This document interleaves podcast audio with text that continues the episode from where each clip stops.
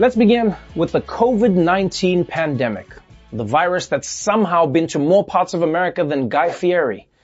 Back in March, when we first realized how serious it was, a lot of people were like, damn, this might not be over until like the summer. Well, summer's here, and it turns out Corona might just be getting started.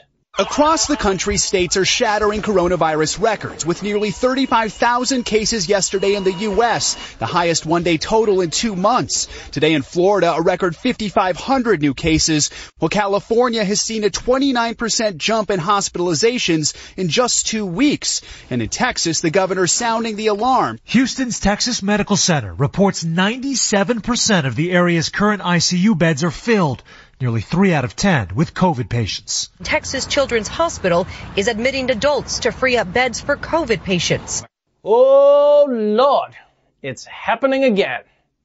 Just as New York's numbers started going down, the rest of the country is seeing an explosion in cases and hospitalizations. In fact, in places like Houston, Texas, it is getting so bad that they're even sending adults to the children's hospital which is awful. These people are seriously sick. They should not be at a hospital where all the doctors are children. What? That's not what a children's hospital. Oh. And I'm not shocked this is happening. I mean, because let's be honest, much of America has treated the coronavirus the same way we treat our bodies in the winter.